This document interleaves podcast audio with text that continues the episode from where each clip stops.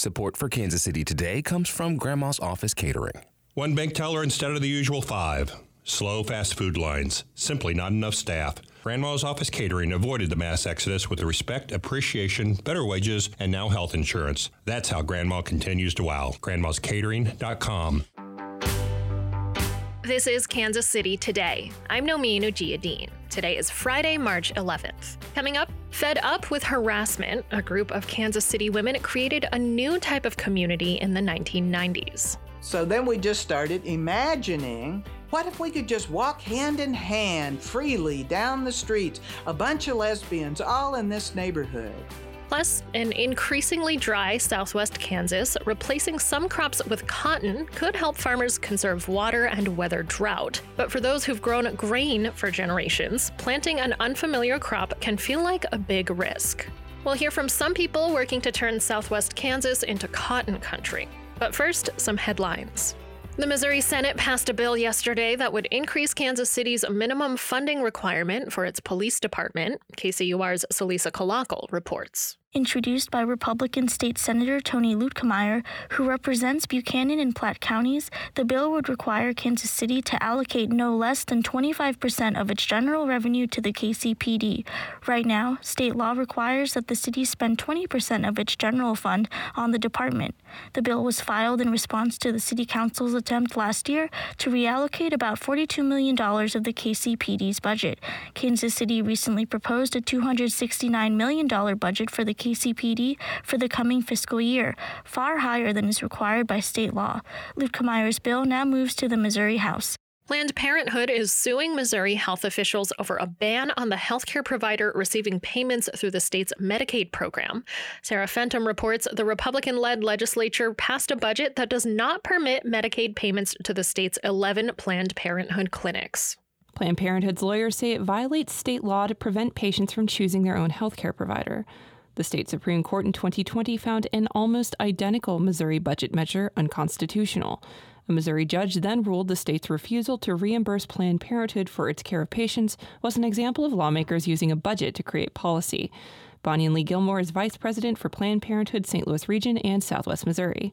We're right back to where we started, and we already know how this will end. Taxpayers are going to foot the bill for a few politicians. Lee Gilmore says Missouri is one of several states that have pulled Medicaid funding from Planned Parenthood. And the Missouri Department of Conservation says an American white pelican near Kansas City has contracted the avian flu, a virus deadly to birds. Several wild birds in the state have tested positive for the disease, which rarely infects humans or other animals. It was first detected in Missouri in a commercial poultry flock last week. It's been found in Kansas, Iowa, and the Dakotas and has spread across the eastern U.S., threatening poultry production and wild bird populations. Back in the 1990s, a group of queer Kansas City women were fed up with harassment and housing discrimination. So they transformed 12 city blocks in the Longfellow neighborhood into a radical enclave by and for women. KCUR's Suzanne Hogan tells this story from the podcast A People's History of Kansas City. Womantown provided more than just a place to live. It was a social outlet, a safety network and a self sufficient community where women didn't have to rely on men for anything. I mean, to me, the coolest part about it is that a group of women decided they were going to do something and they did it. Sandy Woodson is the producer of a new Kansas City PBS documentary called Womantown, premiering on March 17th. During the pandemic, she traveled the country collecting stories and memories from the women who built a community in Midtown Kansas City in the 90s. Woodson says the seed of the idea was initially formed at underground music festivals in the 80s. They said when we went there, we saw what it was like if women were in charge of everything. They were the musicians, they built the stages, they did the crews. Women were empowered.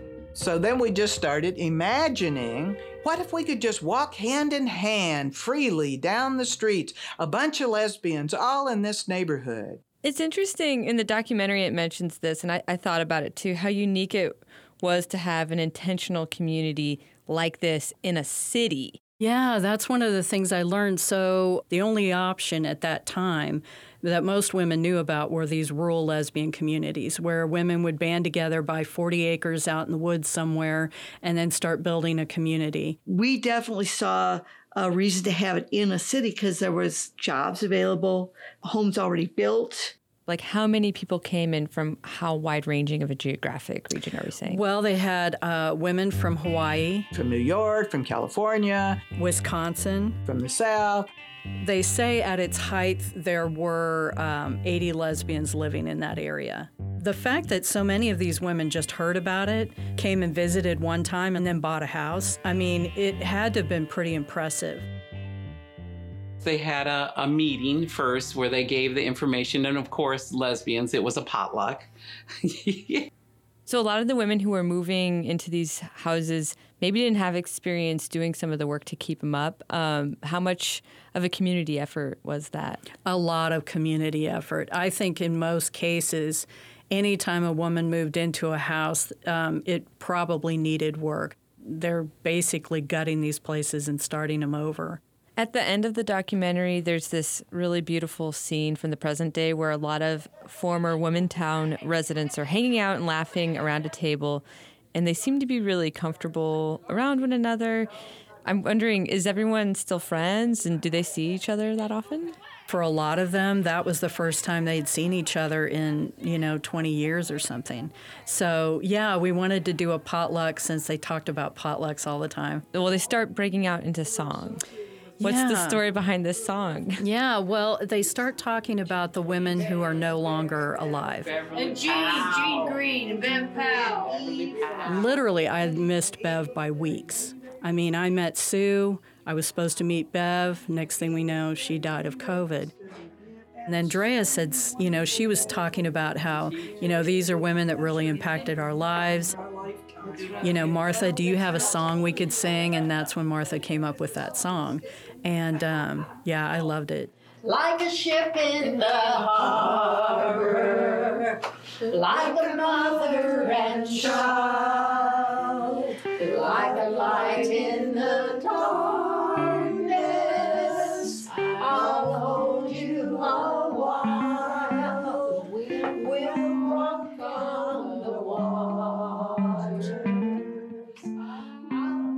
Documentary Womantown premieres on Kansas City PBS March 17th. To hear more of this story, subscribe to KCUR's Studios podcast, A People's History of Kansas City. Cotton growing only accounts for a small fraction of Kansas farm production, but a combination of global warming, dwindling water, and new infrastructure might set the stage for southwest Kansas to become cotton country. David Condos of the Kansas News Service reports. At the Northwest Cotton Growers Co op in Moscow, Michael Cutchins pries open a small door on the side of a giant metal box. Inside, sunlight glistens off hundreds of spikes. So all them spike cylinders, we're turning them approximately 1,200 RPMs, and that's what we're using to bust all this up with. For the crops that show up at the only cotton gin in western Kansas, this machine is just the first stop. So after we leave the gin stand, in the next room, a towering maze of industrial dryers and saw blades tear, heat, and clean the cotton until only white lint remains. Our lint, With a snaking network of vacuum-powered tubes whooshing cotton from one machine to the oh, next, the entire ginning process takes less than a minute. When everything's running like it should, it's the pretty part to sit back and watch. Cotton farming in Kansas goes back more than a hundred years. But in a state better known for wheat, corn, and milo, it's been a challenge for this fluffy fiber to break into the mainstream. The gin in Moscow is one of only four in the whole state. There are, however, plenty of reasons why cotton may be a good match for a place like southwest Kansas. It could help farmers conserve water, weather drought, adapt to climate change. And with the arrival of more infrastructure to help farmers grow it here, cotton's time in Kansas might finally be now. Cotton is king. But there was a day when few people believed that cotton would have as many uses as it does in today's world. As this 1950s video from General Motors points out, cotton shows up in everything from diapers to dollar bills. All over the world, the and the U.S. cotton industry now generates more than $20 billion a year. So, why hasn't cotton been booming in Kansas all along? One reason is cotton plants need heat, lots of it. That's why it's traditionally grown south of here. But as climate change brings warmer, drier seasons to Kansas, cotton's growing range could continue inching north. Here's Kansas State University water resource engineer Jonathan Aguilar. You might think about drought as going to be devastating, but actually it may improve the production of cotton here. At his research plots in Garden City, Aguilar has found that watering cotton too much can actually stunt its growth. Other K State research shows that just one inch of irrigation can give cotton harvests the same type of boost that corn would get from several inches. That's a big deal in southwest Kansas, which depends on disappearing water supplies for irrigation. Still, for farmers who have grown grain for generations, planting this unfamiliar crop can feel like a big risk. And Jennifer Hewitt with the Moscow Cotton Gin doesn't blame them. It's not just, oh, let's sow some seed in the ground. You're going to spend hundreds and thousands of dollars to try something new, and it's extremely scary. She plans to hold pop up meetings around the state this year to help more producers get familiar with cotton. But she knows that changing the culture among farmers here will take time, maybe even generations. It seems like the number one reason we hear is, well, grandpa says no. but as the younger generation kind of takes over and starts realizing they need other options, I think it'll become more and more popular. And that's why we've built what we've built.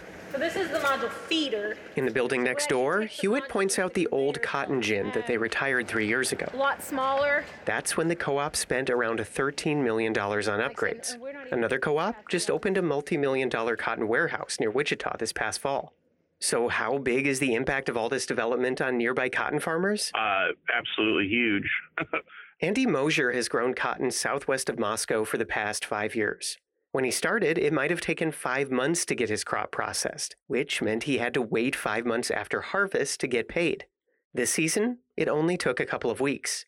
And with cotton prices higher than they've been in a decade, Mosher says the chance he took planting it again this year is paying off. The old guys just want to grow corn or just want to grow Milo or grow what they're used to. And young guys, sometimes we got to take some risks. But as the cotton industry gets more established in Kansas, planting it in the future might not be as much of a risk as it used to be. For the Kansas News Service, I'm David Condos in Moscow. KCUR's Kansas News Service reports on health, the many factors that influence it, and their connection to public policy. Find more at ksnewsservice.org. This is Kansas City Today. I'm Nomi Nujia Ujiyediin. This podcast is produced by Byron Love and KCUR Studios and edited by Lisa Rodriguez and Gabe Rosenberg. To read David's story about cotton farming in Kansas, visit kcur.org, where you can find more stories about Kansas and Missouri from Kansas City's NPR station. On Monday, we'll take a look at two bills in the Missouri legislature that could impact funding for public schools. Thanks for listening, and I'll see you next week.